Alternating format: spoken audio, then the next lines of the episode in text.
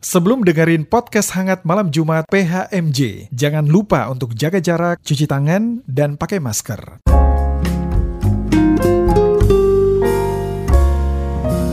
Podcast hangat malam Jumat.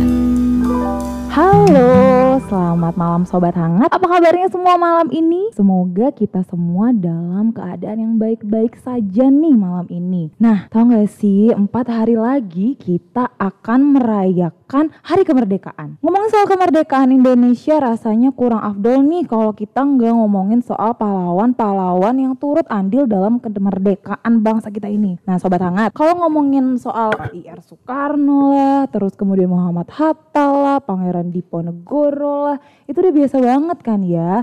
Siapa yang nggak kenal sama mereka? Oh, udah seratus ribu ada siapa tuh? Ada IR Soekarno, siapa yang nggak tahu ya kan ya. Tapi malam ini podcast hangat malam Jumat akan membahas pahlawan-pahlawan wanita nih. Keren banget nggak tuh? Itu kenapa hari ini hostnya juga wanita, bukan Kak Dodi. Karena Kak Dodi bukan wanita. Nah gitu nih. Nah karena kita nggak bisa ngundang Ibu R.A. Kartini, Christina Marta Tiahu atau Cut Nyakdin, maka dari itu malam ini kita mengundang pahlawan-pahlawan wanita yang gak kalah hebatnya dari nama-nama yang tadi aku udah sebutin. Dan aku yakin di sini ibu bapak, tante, om, oma, opa, adik-adik pasti semuanya sangat kenal dengan dua orang bintang tamu kita malam ini. Langsung saja di sini sudah ada Tante Yeni Silahoy dan Tante Jen Lamentik. Halo tante-tante.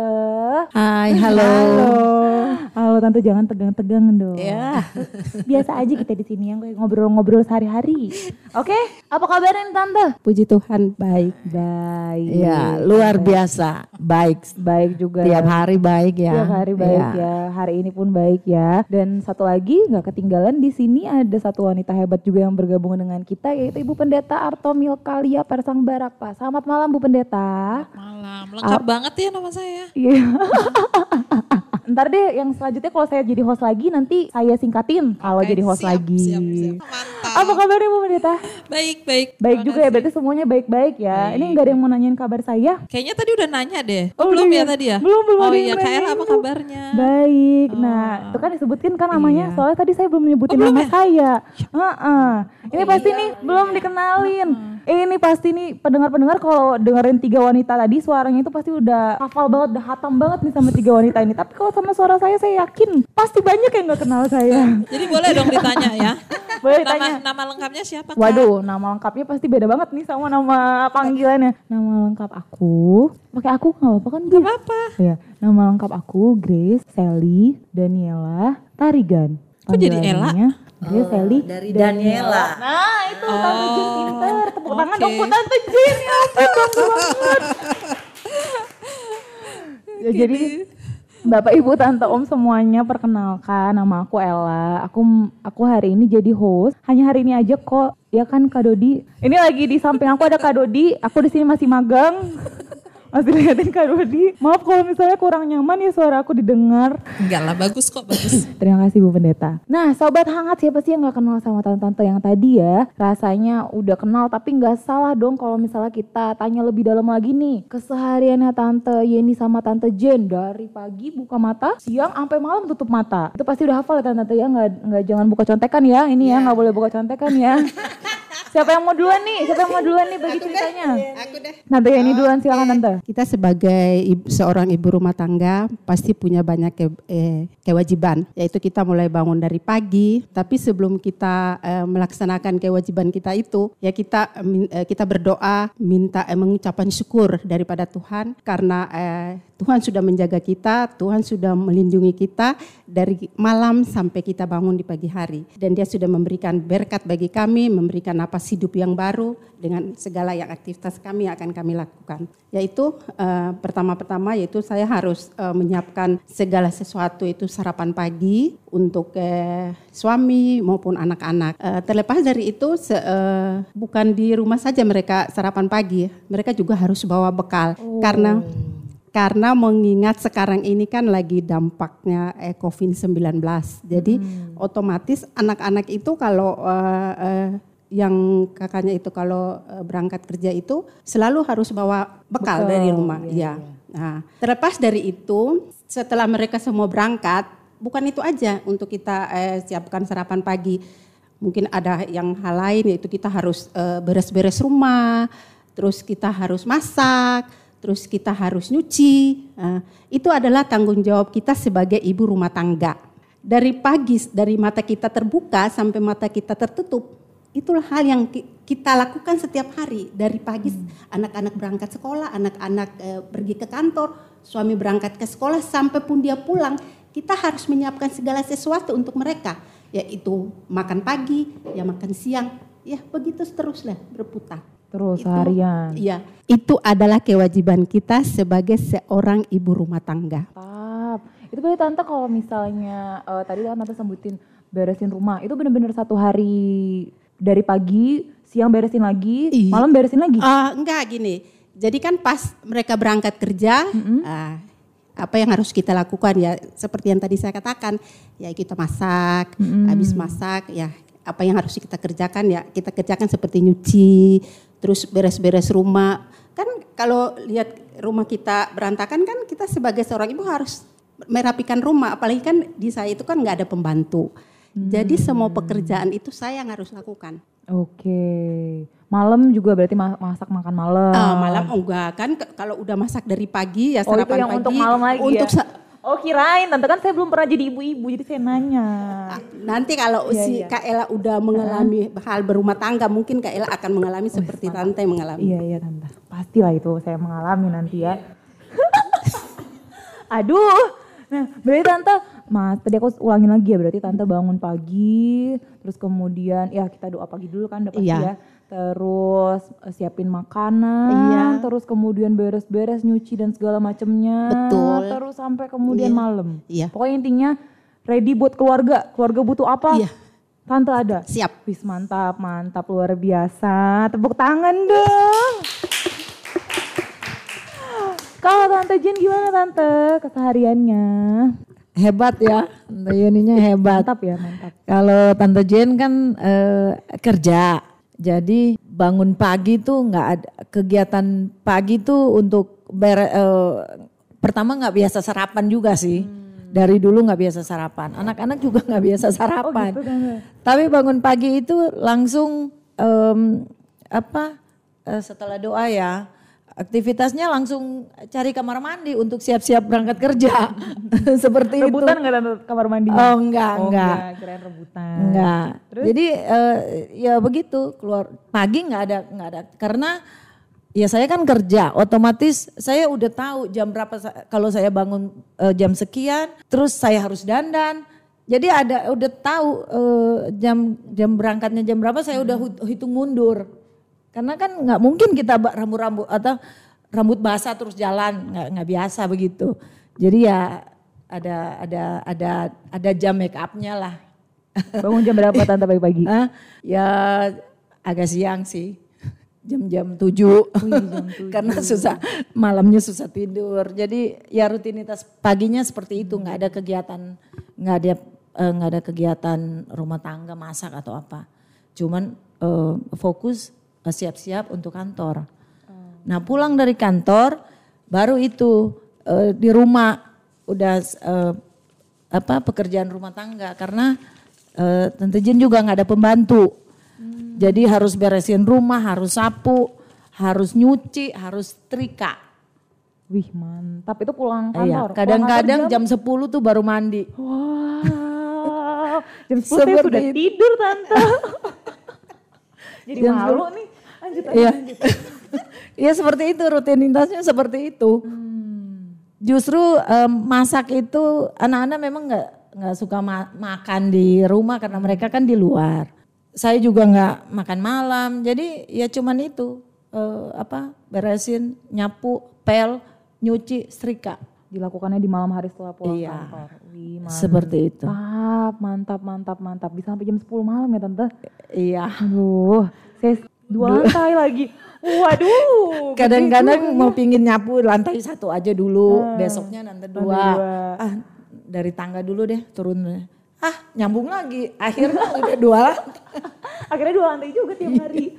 Ya ampun, saya nggak membayangkan nih kalau saya harus menyetrika sampai malam sampai jam 10 malam. Aduh. Ya seperti itulah rutinitasnya seperti itu. Wah luar biasa, luar biasa. Ini hebat sekali narasumber kita ini. Saya jadi deg-degan nih akan menjadi ibu entah kapan. Belum Be- kan? iya belum belum belum tante. Tapi kan belum. akan kan udah deg-degan ini bu dari sekarang denger ceritanya tante-tante hebat ini gitu kan. Dan aku juga yakin di sini tuh maksudnya bukan tante-tante ini dua aja kan. Bu pendeta juga pasti kan seperti itu. Dan ibu-ibu lain di luar sana juga pasti gak kalah hebat dari tante-tante di sini. Nah, aku yakin banget itu. Dan di sini aku mau nanya lagi nih tante-tante. Eh, boleh cerita nggak kalau soal keluarganya tante-tante? Misalnya sekarang anaknya eh, usianya berapa, kemudian anaknya berapa, atau tante-tante udah ada yang punya cucu? Gitu boleh ceritain mungkin tante siapa dulu Jen atau tante Yeni?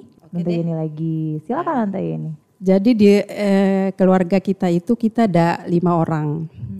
Saya, papanya, eh, anak kita tiga. Moren, Geral, sama Marsha.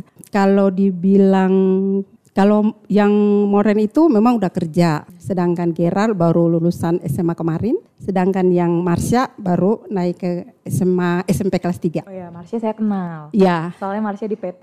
Iya betul, iya betul betul, iya betul, iya. Itu masa itu dah ya. Eh, eh, apa sih mau dibilang dia ponakan, eh, tapi kita udah anggap dia sebagai anak. Oh. Iya, gitu. Saya baru tahu nih. Ini kayaknya semua orang tahu tapi saya nih kayaknya baru tahu surprise nih saya nih. Oke lanjut lagi tante. Terus kalau dibilang eh, punya eh, udah punya cucu, tante belum punya cucu, Belum, belum, belum punya. belum punya ya. Ingin, ingin. Mama sih pingin, tapi Enggak saya hanya nanya ingin gitu. Iya. Ingin enggak apa-apa Iya. jawabnya ingin. Mama sih pingin, ya kan. Eh, tapi belum terpikir sampai ke situ. Oh. Karena eh, Moren itu kan eh, masih apa sih masih mau berkarya dulu, ya kan untuk dia berumah tangga itu kita serahkan pada Tuhan. Wih, mantap. Karena eh, eh, pekerjaan, hidup kita, semua itu kan Tuhan yang menentukan. Jadi kita sebagai orang tua ya tante serahkan aja pada Tuhan. Tuhan yang akan bikin yang terbaik untuk anak kami. Mungkin itu saja Kak Ella. Mantap, mantap tante. Mama, mama tolong dengerin ini. Mama, mama, tolong jangan dipaksa anaknya. Oh, tante Jen, tante Jen gimana tante Jen? Ya, Tante Jen tuh punya anak dua laki, eh, dua-dua sudah dewasa, yang satu sudah kerja, yang tua, yang kedua Jordan baru selesai apa kuliah, baru baru dapat sarjananya, ya begitulah. Belum ada cucu, Belum ada masih cucu jauh juga, lah masih ya. jauh. Tapi pengen juga kan tante? Ya, semua orang tua pasti pingin Oh, iya, dong iya, ya. Benar, benar, Cuman benar. waktunya kapan ya, maunya mereka berkarir dulu lah ya. Mantap juga nih. Mama tolong dengar mama.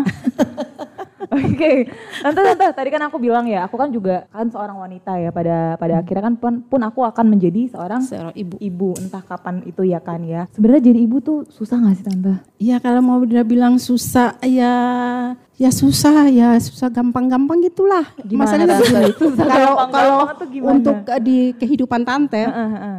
Zaman sekarang tuh kan anak-anak itu udah lebih modern daripada kita orang tua yang dulu-dulu. Cuma kasih nasihat begini, tante nggak larang kalau dia bergaul dengan siapa saja boleh, asalkan dia bergaul itu yang eh, seiman pertama. Nah, eh, terus bergaulnya itu juga jangan eh, yang sembarang orang harus ini harus pilih itu pilih itu. Kita semua tuh kan sama, cuma bagaimana pribadi kita aja dalam kita eh, pergaulan kita sehari-hari. Eh, terus juga eh, itu biasanya tuh kan anak-anak itu kalau eh, dari pagi dia udah di rumah, terus kalau sore dia keluar itu tante udah bilang, ingat kalau mau keluar itu ada jam. Jadi di rumah itu kita udah pakai peraturan, jam sekian harus pulang. Kalaupun tidak pulang, berarti itu pagar mama gembok, berarti harus tidur di luar. Wow, seram sekali. Karena itu adalah eh, kita udah komitmen, kita kok udah komitmen sama-sama, ya Sama-sama kan? ya, Tante, ya. Eh, Karena kita nggak tahu di luar sana itu bagaimana. Pergaulan sekarang kan anak-anak muda sekarang kan, ya kita orang sebagai orang tua kita harus selalu waspada. Betul. Berarti yang susahnya adalah menjaga si anak-anak ini di zaman sekarang iya, ini ya. biarpun dia udah udah dewasa, ya kan, tapi itu kan masih dalam tanggung jawab kita sebagai orang tua, harus mendidik dia, harus eh, memberikan arahan yang bagus. Susah juga ya berarti eh, punya anak berarti susah ya tante ya. Saya berpikir lagi nih. Oke kalau kalau Eh, kalah jangan jangan berpikir begitu. Oh, iya, ya, jangan berpikir begitu. ya? Semua itu kan beda-beda. Oh, iya iya, kan? beda-beda. Oke. Beda-beda kok. Kalau gitu tante. Apa pertanyaannya tadi apa? Susahnya apa jadi ibu? Kayaknya nggak nggak susah ya. Banyak ada tantangan aja. Tapi mau bilang susah ya enggak lah. Kita banyak sukanya. Karena banyak kita jalanin itu dengan em, dengan eh, apa keseharian kita ya biasa aja happy happy aja nggak nggak terbawa beban aduh anak saya nanti bagaimana dia eh, pulang malam di mana dia nggak nggak dipikirin terlalu jauh gitu Oh gitu. jadi kita eh, ada tantangan adalah ya. Tapi mau bilang eh, susah sih eh, biasa aja. Berarti aku nggak perlu takut ya untuk jadi Enggak, ya? enggak, enggak perlu takut. Karena kita kan udah tahu anak kita seperti apa, dia Iya, punya tanggung jawab seperti apa untuk untuk keluarga. Jadi kita nggak terlalu mengkhawatirkan banget gitu. Kita udah tahu keseharian pergaulan mereka seperti apa, udah ya banyak doa aja. Tapi nggak terlalu eh, apa terbeban gitu loh. Oke deh kalau gitu. Kita akan lanjut lagi nanti Tante setelah ini eh, tetap di podcast Hangat Malam Jumat. Podcast Hangat Malam Jumat. Masih di podcast Hangat Malam Jumat, masih juga di sini kita ditemani sama wanita-wanita hebat. Masih ada Tante Yeni dan juga Tante Jane. Lanjutin yang tadi nih Tante. Tadi kan eh, kalau aku kan tadi nanyanya apa sih susahnya jadi ibu gitu. Kalau kita ngomongin susah kan gak enak kan kalau kita nggak ngomongin senengnya ya. Nah boleh ceritain gak Tante senengnya jadi ibu tuh apa? Tante Yeni boleh. Aduh kenapa? Kalau menurut tante sih eh, tadi itu kan udah susahnya eh, mau lihat senangnya ya. Kalau menurut tante itu kalau eh, senangnya itu melihat anak-anak itu sukses eh, dalam hal dia eh, dalam hal berpendidikan atau dalam hal dia eh, bekerja. Kan dia harus bukan hanya untuk bekerja aja dia tuh harus sukses juga ya dan sukses dalam apa hal apa aja lah. Yang penting untuk ke depannya itu lebih bagus dari kita melihat ke belakang. Jadi contohnya seperti di di tante di kita itu kita mau itu anak-anak kami itu apa bukan yang harus kita harus memaksa dia harus dia memberikan yang terbaik untuk kita bukan tapi kita orang tua itu menasihati dia untuk masa depan dia yang lebih baik dan eh, dia akan memberikan yang ke- yang terbaik untuk kita orang tua Oke, berarti sumber kebahagiaan juga dari anak Dari tante anak, iya. ya. Wis, mantap. Kalau tante Jin sama kah? Ya kurang lebih sama lah ya orang tua mengharapkan anak-anaknya eh, sukses, berhasil, pendidikannya berhasil, terlebih pergaulannya harus berhasil juga. Yang mana dia harus bergaul, dia tahu teman-temannya yang baik yang mana, yang tidak baik yang mana dia bisa melihat itu. Jadi karena Tante Jen anaknya laki dua-dua ya. Mereka kalau belum pulang Tante Jen belum tidur makanya paginya bangunnya kesiangan. Oh itu seringan gara-gara anaknya pulangnya lama. Ya nih. belum pulang. Tapi nggak terlalu terbeban juga jadi pikiran ke macam-macam enggak. Tante Jen nggak begitu. Jadi berharap aja tidak ada apa-apa pastinya kan. Berarti Tapi tetap ada komunikasi sudah di mana sudah boleh pulang. Mereka balas. Jadi ya ada rasa seneng juga di situ kan. Oh ada berita berarti udah bisa masuk kamar. Udah on the way pulang. Udah bi- tapi kalau belum ada kabar belum tidur itu. Sambil nonton tapi jadi kepik nggak kepikiran gitu aja. Dan kalau sekarang kan masa eh, pandemi ini kan anak-anak yang lalu apalagi eh, banyak di rumah. Senengnya ada satu lagi. Kalau kita masak anak-anaknya suka makanan kita. Wah senang itu. Akhirnya besok masak lagi jadi. Terus ya ya. saya saya sering dapat kiriman loh dari beliau. Saya juga mau dikirimin tante boleh? Titip alamat aja. Oh gitu boleh. Saya seneng loh kalau dimasakin. Eh. Jadi nggak terlalu terbeban ya, cuman banyak tantangan aja tapi ya banyak sukanya juga. Lebih banyak sukanya malah ya. Lebih banyak sukanya Karena kita jadi bawaannya yang ini aja, fun-fun aja. Nggak terbeban di pikiran kita. Anak-anak nanti bagaimana, dianya besok bagaimana, bagaimana. Enggak lah. Karena mungkin Tante Jen kerja kali ya. Jadi fokus 100% di anak-anak juga enggak. Cuman berharap mereka sudah tahu tanggung jawab mereka seperti apa. Itu aja. Mantap. Kebahagiaannya semua berarti fokusnya di anaknya masing-masing ya. Pokoknya sumber kebahagiaan itu anak lah ini intinya ya. Iya pastinya lah. Oke. Nah, hari ini kan special edition nih tante-tante ya. Kita ngobrolin soal pahlawan wanita. Nah, mau nanya nih ke tante-tante, kalau menurut tante-tante sendiri, pahlawan itu apa sih? Wah aku ya. Ya boleh. Ah, pahlawan biasalah klise lah ya. Tapi ada satu, pahlawan itu mereka yang berjuang untuk suatu kebaikan. mereka yang berjuang Iya, untuk siapa aja kebaikan. bisa yang berjuang untuk suatu kebaikan itu bisa disebut pahlawan buat Tante Jen ya. Mantap. Itu dari Kalau untuk Jen. membela negara, membela keluarga itu udah klise pastinya ya.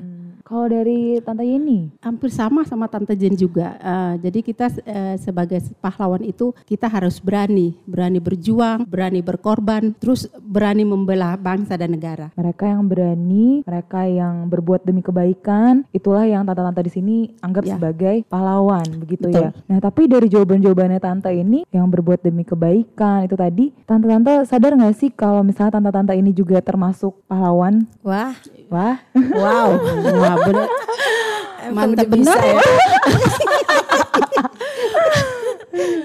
kenapa? kenapa bilang mantap? Eh, kenapa bilang mantap ya Jen?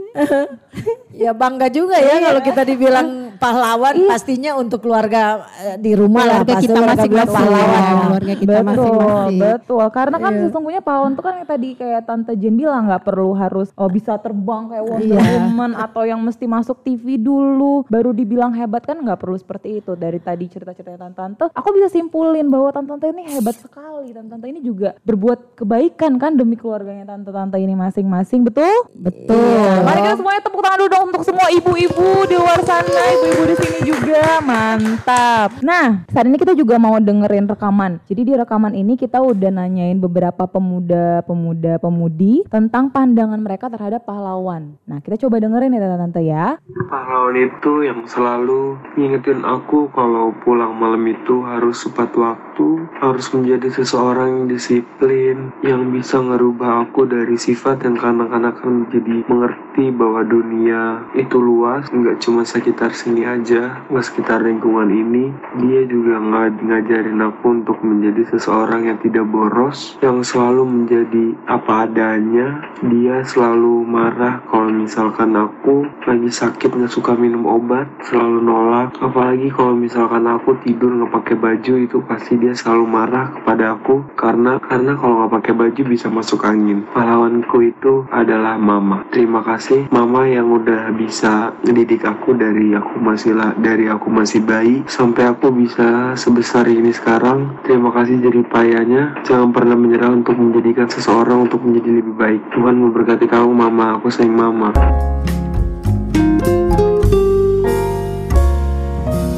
Podcast hangat malam Jumat. Menurut gue, pahlawan itu merupakan sosok yang kuat. Nah, kuat itu nggak melulu harus tentang fisik. Contohnya aja kayak nyokap gue. Emang sih badan dia nggak segede superhero-superhero yang ada di film-film gitu. Tapi kekuatannya ada di mentalnya, hatinya, dan pikirannya. Nyokap gue bisa urus rumah tangga sendiri dalam waktu yang lama banget. Udah gitu, dia bisa nyokolain anak-anaknya sampai lulus kuliah. Dan lulus lagi. Dan jangan lupa, dia ngelakuin ini semua sambil kerja loh. Gue nggak kebayang sih betapa mumetnya nyokap gue mikirin pendidikan anak-anaknya sambil mikirin karirnya juga, terus sambil mikirin rumah tangganya juga. Balik lagi yang kayak gue bilang, dia punya mental, pikiran, dan hati yang kuat. Jadi dia bisa ngelewatin semua hambatan sampai sekarang. Jadi ya nyokap gue adalah pahlawan di kehidupan nyata. Oke, siapa tante itu? Oh ya tante. Itu suaranya JJ. Oh, Gimana tante? Ini suara Gerald. Eh, suara Gerald ya. Tante tahu pasti. tapi tadi nggak tahu. kejauhan karena kejauhan kurang. Tapi karena ini udah dekat, jadi saya tahu memang eh, apa yang anak saya katakan itu memang benar. Jadi kalau dia pulang dari mana-mana itu dia tidak pernah kalau AC udah jalan itu kan seharusnya kita pakai baju. Dia tuh nggak pernah pakai baju. Makanya saya langsung ambil baju dari lemarinya, terus saya harus pakai bajunya dia. Saya bilang kalau nggak pakai baju tuh nanti kamu sakit, gampang sakit dia anaknya. Terus segala sesuatu itu kalau dia eh, eh, mau lakukan tuh dia selalu mamanya yang harus siapin semua itu untuk dia. Makanya apa yang dia sampaikan itu memang benar. Apa yang dia bilang itu memang benar saya lakukan untuk anak saya. Terharu ya tante ya. Lalu tante ini tisunya lagi, Enggak, tisunya enggak lagi. sangka. Enggak sangka kalau itu sih Gena. Bener-bener. Enggak. Kirain siapa tante tadi? Kirain siapa tadi? Dikira si Aaron. Kirain suaranya Aaron ya. Kapan juga dia rekaman nanti juga enggak tahu. Makanya karena agak gar- jar- jarak agak memang nggak jauh sih, tapi kan kurang kedengaran. Dikira si Aron. Tapi pas di ibu pendeta dibilang begitu, makanya ini si Gera deh. Nah, dibilang mama itu berarti benar apa yang dikatakan itu benar. Itu Gera. Gerald ya itu itu anaknya tante Iya, ya. iya. Oke, kalau tante Jane. Aduh, aku sampai sekarang bingung juga kalau itu. Soalnya em, anaknya kan agak diam. Memang dari dulu emang udah agak diam dari anak-anak nggak nggak nggak kayak Jordan tuh petitilan orang bilang. Beda kalau Cece memang agak agak diam. Makanya tadi saya bingung kok OMG. Ternyata JJ ya tante ya kaget ya. Iya, kok bisa kalian dapat Itu- eh, dia? Memang anak-anak itu sih eh, perjuangan rekamannya itu juga bisa kita nggak tahu dia rekamannya kapan. Oh rahasia dong. Hmm. Ya tante Jen ya dia mereka nggak bilang kok mama kita mau ke gereja mau rekaman nggak pernah. Mama hari ini saat bisa dengar dia rekaman. Itu Surprise ya berarti surprise-nya berhasil ya tante ya. benar berhasil berhasil benar berhasil.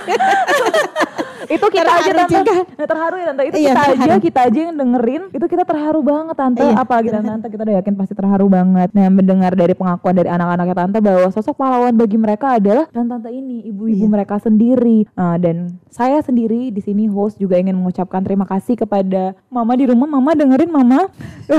Kepada mama yang ada di rumah. Terima kasih juga mama. Udah jadi mama yang paling baik mama yang selalu ngedukung aku mama yang selalu dengerin podcast aku, mama yang selalu nontonin video aku, mama yang selalu datengin webinarnya aku, aku kegiatannya apa pun, mama pasti selalu ada gitu. Eh, pokoknya mama itu adalah pahlawanku juga. Ah. Apa aku jadi nangis? tisu tisu tisu. Aduh. Oke, oke, oke, oke, oke.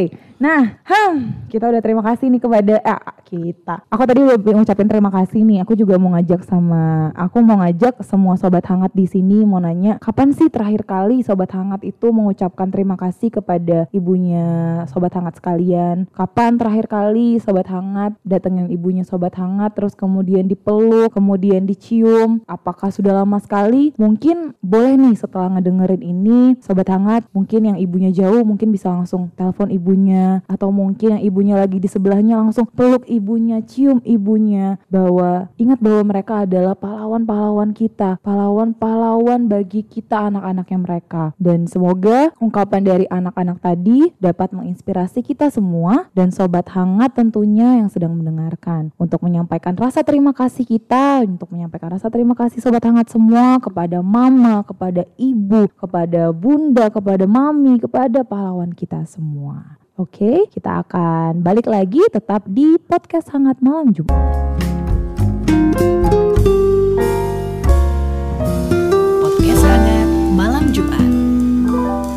Masih di podcast Hangat Malam Jumat. Nah, di segmen sebelumnya kita sudah mendengarkan ucapan terima kasih dari anak-anak Tante Yeni dan juga Tante Jane. Lalu juga tadi Sobat Hangat juga di, sudah diajak untuk bersama-sama mengucapkan terima kasih untuk ibu kita masing-masing. Nah, kali ini aku mau minta nih, minta tolong kepada tante-tante. Tolong berikan sepatah dua patah kata saran, kritik, pesan, penyemangat untuk pemuda-pemuda yang mungkin seumuran anak-anaknya tante. Silahkan yang sedang dengerin podcast ini. Silahkan tante. Siapa duluan tante nih? Tante Jen pingin kasih semangat aja buat anak-anak muda, khususnya yang para wanita, pemudi lah ya, yang bekerja dan berumah tangga, ya keluarga muda yang sedang bekerja, ya tetap semangat aja, nggak perlu dipikirin beban terlalu berat ke depannya bagaimana. Kita jalanin aja dengan dengan santai tanpa ada beban karena ke depannya itu akan ada hasilnya untuk keluarga kita, untuk kita saling eh, menunjang dengan suami kita, untuk mendidik anak-anaknya nantinya. Walaupun kita bekerja, kita bisa kok. Mau bilang nggak, jangan pikir dukanya, pikir senangnya, pikir sus- eh, sukanya kita bekerja bagaimana, tapi dengan ada tanggung jawab kita sebagai eh, ibu rumah tangga. Itu aja.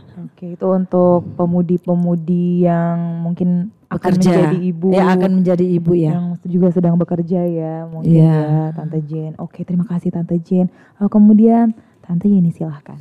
Kalau untuk saya sih, saya mau tuh mereka itu anak-anak muda itu, ya anak muda-muda di lingkungan kita gereja sini, ya biarlah mereka bergaul sesama dengan kita di sini. Biar kita bisa apa banyak pengetahuan, terus apa banyak pengalaman-pengalaman yang eh, mereka dapatin, ya kan? Tapi kalau kita lihat di luar sana tuh kan di luar sana dan di dalam lingkungan kita di gereja itu kan beda. Kalau di luar sana itu bermacam-macam. Tapi kalau di sini ya kita-kita anak-anak pemuda aja ya bisa mereka bisa bicara untuk masa depan mereka atau untuk eh, eh, pekerjaan mereka apa yang tadi Tante Jen ceritakan. Nah, banyak yang mereka dapatkan kalau kita bersama-sama dengan anak-anak pemuda eh, di lingkungan atau di tempat kita bergereja ini. Gitu, berarti rajin-rajin ikut GP gitu Iya. ya Tante ya. Tuh pemuda-pemuda ngomong sama diri sendiri juga nih. nah, oke kalau gitu terima kasih Tante Yeni. Nah, terima kasih juga nih kepada semua ibu-ibu hebat di sini. Terima kasih Tante Yeni, terima kasih Tante Jen. Dan Ibu Pendeta juga terima kasih dong karena Ibu Pendeta juga ibu kan ya di sini ya. Oke, nah sobat hangat, sekarang kita mau dengar juga nih suaranya Ibu Pendeta. Dari tadi kan suaranya Ibu Pendeta kurang terdengar ya karena dari tadi yang tawa-tawa di sini Tante Jen sama Tante Yeni doang nih. Saya ikut kok ketawa. Oh ikut Bagian ketawa ya? ketawanya ikut. Iya ikut ya Ibu ya. Oke oke oke. nah kalau gitu tapi sekarang Ibu jangan ketawa ya Bu ya. Ini Ibu sekarang di sini saya minta tolong untuk menyampaikan firman Tuhan nih Bu. Oh ya, oke. Iya. Udah ya mulai ya. Mulai silakan Bu. Ya, saya mau ajak kita melihat begini. Jadi tadi kan kita sudah bicara tentang eh, pahlawan ya. Pahlawan itu tadi dikatakan seorang yang berani berjuang, ya, seorang yang berkorban gitu ya untuk kebaikan orang lain gitu. Eh, tadi kita ya sepakat bahwa itu gitu ya pahlawan itu dan eh, kita juga sama-sama sepakat bahwa eh, baik Bu Jen juga Bu Yeni adalah bagian dari pahlawan-pahlawan yang ada di sekitar kita gitu. Eh, malah tadi host juga sempat ya titip salam buat mama gitu ya. Terus ada bagian-bagian dengerin tuh, dengerin tuh. Mama coba yang bagian ini ah gitu ya gitu.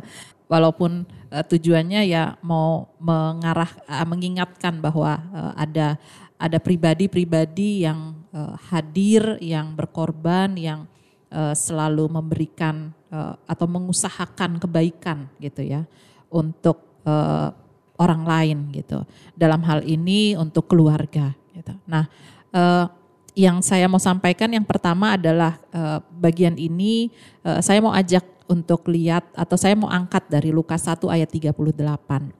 Lukas 1 ayat 38 itu adalah pernyataan Maria kepada malaikat Tuhan ketika malaikat Tuhan datang dan mengabarkan bahwa Maria akan eh, mengandung. Di situ Maria berkata begini, sesungguhnya aku ini adalah hamba Tuhan. Jadilah kepadaku menurut perkataanmu itu. Eh, Kenapa saya pilih ini? Ada tiga hal. Yang pertama eh, dari pernyataan ini mau menunjukkan bahwa Maria sedia atau Maria bersedia gitu ya. Bersedia untuk apa? Dia bersedia untuk eh, mengambil peran dia bersedia untuk mengandung, eh, lalu kemudian dia bersedia untuk menjalani itu gitu. Bahkan kalau kita lihat di Lukas itu dikatakan di situ setelah malaikat Tuhan pergi, eh, Maria bernyanyi, dia memuji Tuhan gitu. Itu artinya ya walaupun di antara segala kebingungannya dia karena dia belum menikah tapi dia sudah mengandung, tapi dia memuji Tuhan gitu ya. Dia bersedia untuk menerima bagian itu dan dia melihat bahwa itu adalah bagian dari kehendak Tuhan untuk hidupnya gitu. Dan eh, kita juga tahu bagaimana peristiwa kelahiran Tuhan Yesus yang eh, mungkin bahasanya agak agak kurang pas tapi saya mau men- menyatakan gini, peristiwa kelahiran Tuhan Yesus yang dramatis gitu ya. Kenapa saya pilih kata dramatis? Eh, peristiwa itu dimulai dengan Kaisar Agustinus yang mengadakan sensus gitu ya. Jadi Maria dan Yusuf harus menempuh perjalanan dengan kondisi Maria yang hamil gitu. Eh, bahkan eh, catatan Alkitab menyatakan bahwa hamilnya sudah besar begitu sampai di Bethlehem eh, nggak lama kemudian waktunya melahirkan gitu ya. Itu kan apa ya eh, ya kita sering nonton lah ya atau sering lihat di di eh, apa fragmen atau cerita Natal itu kisahnya itu tuh eh, seru gitu ya gitu perjalanannya lalu eh, kadang-kadang juga di- diceritakan bahwa Maria dengan eh, perut besar dan eh, kesusahan berjalan, kesusahan duduk dan seterusnya gitu ya. Jadi ada peristiwa dramatis di situ. Dan yang juga tidak kalah dramatis adalah eh, dengan dicatat di Lukas ya, dicatat bahwa gembala-gembala datang kepada mereka gitu. uh, setelah mendengar berita dari malaikat yang uh, nampak di padang begitu ya lalu gembala datang. Bukan hanya itu, Matius mencatat bahwa ada orang-orang dari timur yang juga datang. Gitu. Itu yang saya bilang peristiwanya uh, dramatis gitu ya. Ada ada satu kejadian yang ya kalau kita sekarang sih lahir ya lahir aja gitu ya. Paling pilihannya mau normal sesar gitu ya gitu. Uh, tapi peristiwa ini uh, dramatis luar biasa begitu dan uh, Maria bersedia untuk ada mengambil peran di dalam situ gitu. Lalu dia juga bersedia ketika uh, apa namanya harus membawa Tuhan Yesus ketika sudah usia 8 hari untuk disunat dan diserahkan uh, kepada Tuhan. Lalu juga ketika umur 12 tahun kita ingat ya dibawa ke Yerusalem dalam rangka Paskah Yahudi. Lalu Tuhan Yesus ketinggalan di bait Allah sampai Maria dan Yusuf harus balik lagi untuk menjemput dia gitu ya. Lalu uh, apa namanya ketika Maria bilang e, kok kamu di sini lalu Tuhan Yesus bilang ya aku kan ada di tempat Bapakku dia bilang gitu dan dia sedang bersoal jawab gitu ya di uh, bait Allah gitu. Nah situasi-situasi uh, itu uh, Maria bersedia untuk menjalani itu gitu. Ya kalau kita bayangkan gitu ya mungkin kalau kita baca cerita Alkitab kita cuma baca aja kayaknya ceritanya oh iya gitulah. Tapi ketika kita mencoba untuk apa membayangkan itu dan memposisikan kita di situ rasanya itu bukan hal yang sederhana gitu. Uh, kalau tadi uh, Bu Yeni dan Bu Jen juga udah menceritakan bahwa ya kalau Bu Yeni dari pagi gitu ya sudah sibuk dengan semua semua semuanya gitu sampai uh, harus nyiapin bekal makan gitu ya. Uh, kalau Bu Jen lebih pada karena kerja lebih pada kesibukan di malam hari gitu ya. Uh, saya waktu itu pernah ke tempat Bujen waktu saya lupa persisnya peristiwa apa waktu itu jadi ke sana. Makanya saya tahu rumahnya beliau ada uh, dua lantai gitu ya. Terus beliau bilang eh, saya tanya siapa yang bantu? Enggak sendiri aja gitu. Aduh saya ngebayangin aja udah capek gitu ya apalagi yang ngerjain gitu. Ya ya itu gitu maksud saya saya mau bilang bahwa ada ada sisi atau ada ada ada bagian di mana bersedia untuk mengambil peran itu gitu. Eh, dan ya itu sudah dilakukan gitu, itu sudah dilakukan. Lalu yang berikut adalah uh, setia gitu. Maria setia untuk mengikuti semua proses yang harus dilakukan, mulai dari dia uh, belum belum menikah tapi sudah uh, hamil gitu ya, sudah mengandung, lalu kemudian menjalani proses yang tadi saya katakan apa persalinan uh, kelahiran yang dramatis tadi gitu ya dan eh, ritual-ritual uh, yang harus dilakukan untuk seorang anak laki-laki uh, di Israel gitu dilakukan semuanya. Dia setia melakukan itu, bukan hanya itu gitu, tapi setia juga terus mendampingi uh, anaknya Tuhan Yesus gitu. Uh, kita tahu ketika uh, Tuhan Yesus uh, dicatat di Yohanes ketika uh, di situ dikatakan uh, para penafsir mengatakan bahwa itu uh, mujizat yang pertama mengubah air menjadi anggur gitu ya peristiwa pernikahan di Kana gitu. Dan ya di situ Maria ada gitu, malah Maria yang bilang udah sama pegawai-pegawai eh sama ya pegawai-pegawai di situ. Pokoknya dengerin aja apa dia bilang. Nah, sederhananya gitu ya gitu.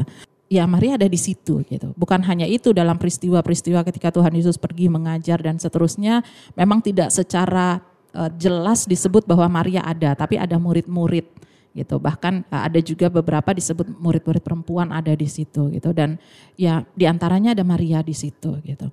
Kita ingat ketika uh, peristiwa Tuhan Yesus memikul salib dikatakan juga ibunya ada dan melihat dia gitu. Ketika Tuhan Yesus disalib bahkan sampai mati uh, ibunya ada gitu. Ketika uh, mereka menangis di situ lalu uh, Tuhan Yesus katakan ya uh, ini mereka gitu, ini anak-anakmu gitu ya.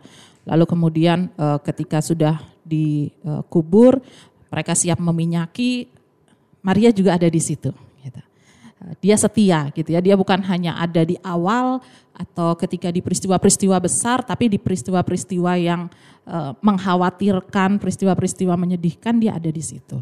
Dan yang uh, penting juga Maria mengikuti semua itu dalam bagian proses yang ada gitu.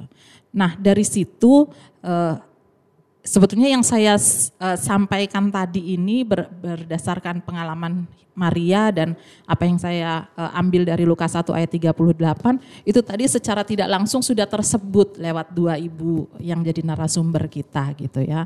Bagaimana uh, beliau berdua hadir, bagaimana beliau berdua menyiapkan untuk anak-anaknya gitu ya, untuk keluarga gitu.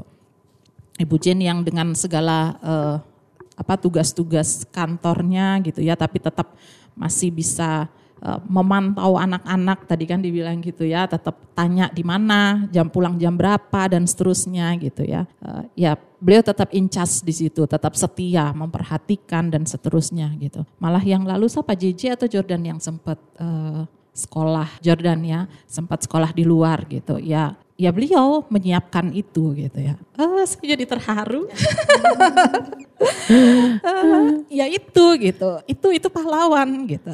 Aduh, sorry sorry sorry, saya bagi tisu dong. Bahaya nih. Uh, ya itu gitu, itu seorang pahlawan, itu seorang ibu gitu. Terus uh, untuk bahaya nih. ya, untuk uh, Ibu Silahoy juga gitu ya yang menyiapkan semua semuanya di rumah. Uh, saya juga ya di rumah berusaha untuk menyiapkan macam-macam gitu ya, tapi pada akhirnya saya harus bilang saya nggak bisa ngerjain sendiri. Jadi sekarang kita ada ada uh, ibu yang datang seminggu dua kali untuk bantu bersih-bersih, untuk bantu uh, nyapu dan ngepel dan nyetrika gitu. Saya saya bilang saya nggak sanggup kalau saya ngerjain sendiri semua, uh, ya saya nggak bisa gitu. Jadi dari dari cerita-cerita ini uh, saya mau katakan bahwa ya benar tadi yang di awal ketika uh, pembukaan Ayla bilang bahwa ya kita kita nggak perlu uh, kita nggak bisa undang pahlawan-pahlawan uh, perempuan tapi kita punya perempuan-perempuan hebat yang sekarang ada dan kita sudah dengar kisahnya gitu ya. Ya belajar dari apa yang Maria lakukan dengan semua bagian yang dia lakukan dia sedia dia setia dan dia mengikuti semua proses yang ada. Dua ibu ini sudah melakukan itu gitu. Mereka berproses dengan keberadaan anak-anak yang dari kecil sampai sekarang gitu ya. Uh, Moren sudah sudah kerja, JJ sudah kerja, Jordan uh, selesai kuliah, itu perjuangan Ibu Jen gitu dan uh, Bu Yeni yang uh, Moren sudah sudah kul, uh, sudah kerja uh, Geral sekarang sudah SMA gitu ya, udah siap untuk apa namanya terus melangkah ke depan. Ada Marsha yang lagi dalam perjuangannya untuk belajar gitu ya, kan dia lulus ya tahun ini ya gitu. Nah, itu itu mereka gitu. Itu mereka yang uh, ini dua ibu yang terus setia, terus sedia gitu ya. Dan mereka terus berproses bersama anak-anaknya. Dan uh, tadi dibilang juga enggak apa susah, apa susah dan senangnya gitu ya. Susahnya kalau mau diperinci mungkin akan jadi lebih banyak, ya akan jadi banyak. Tapi senangnya juga ada banyak gitu ya. Uh, tadi saya sempat catat ketika disampaikan bahwa ya harus banyak-banyak berdoalah untuk anak kita gitu. Dan uh, saya pikir ya itu yang uh, jadi poin penting, catatan penting untuk kita uh, para ibu gitu ya, para ibu. Uh, kita nggak bisa 24 jam lihat anak kita gitu. Kita nggak tahu di, di luar atau ketika kita nggak uh, sama-sama mereka, mereka ngapain kita nggak tahu gitu. Tapi uh, kita bisa berdoa pada Tuhan dan kita percaya bahwa ketika kita tidak bersama dengan mereka, Tuhan jaga mereka. Jadi uh, prosesnya panjang, prosesnya lama, bahkan nggak ada nggak ada tuh dibilang mantan orang tua gitu ya. Tapi uh, dalam semuanya itu uh, ya kita boleh terus tetap setia, tetap sedia dan terus ada bersama mendampingi sampai kapan pun untuk anak-anak kita. Itu dari saya. Terima kasih. Ih, mantap tepuk tangan dulu dong. Kita semua. Terima kasih Ibu Pendeta Sama-sama. untuk firman Tuhan yang boleh disampaikan, boleh kita dengar cerita sedikit tentang Maria ya kita bisa belajar dari Maria juga malam ini dan jangan lupa juga kita juga belajar dari ibu-ibu hebat di sini sekali lagi tepuk tangan dong untuk semua ibu-ibu hebat yang ada di sini. Wih mantap. Nah pembicaraan malam ini harapannya dapat membuat setiap sobat hangat tergerak untuk melihat setiap hal-hal baik yang besar ataupun yang kecil dari yang sudah dilakukan oleh pahlawan hebat di dalam kehidupan kita sehari-hari yaitu ibu kita, mama kita, mami kita atau apa pun itu sebutannya. Sampai jumpa lagi di podcast Hangat Malam Jumat episode selanjutnya. Salam merdeka, selamat malam. Selamat malam. Merdeka. Merdeka. Podcast Hangat Malam Jumat.